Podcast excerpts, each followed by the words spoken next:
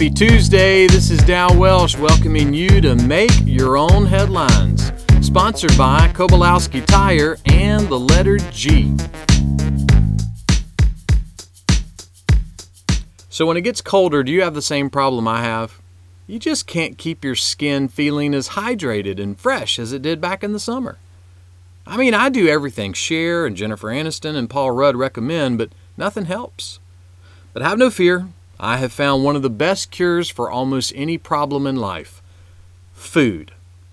Food journalist Julia Sloan says with less sun and colder air, your skin might need some extra love from some food. And what kind of food does Julia suggest? Sweet potatoes, walnuts, avocados, soy, and dark chocolate.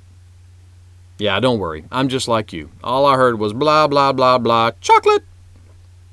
And just to protect you, I'm pretty sure you're supposed to eat those foods. I just don't want you embarrassing yourself on Thanksgiving Day by rubbing sweet potato casserole all over your face. Undoubtedly, those foods will help your skin glow. And glowing skin is a good thing, but it is more important, as musical philosopher Nile Rodgers has said, to let your soul glow.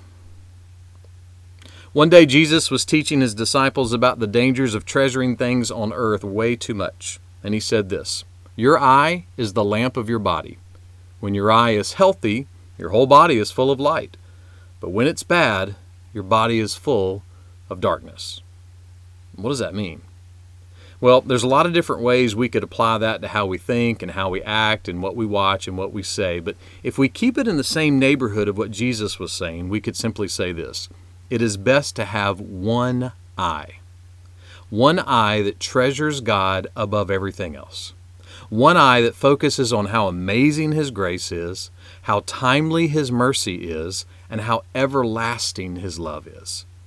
Listen, you can't find promises like that in anything or anyone on earth.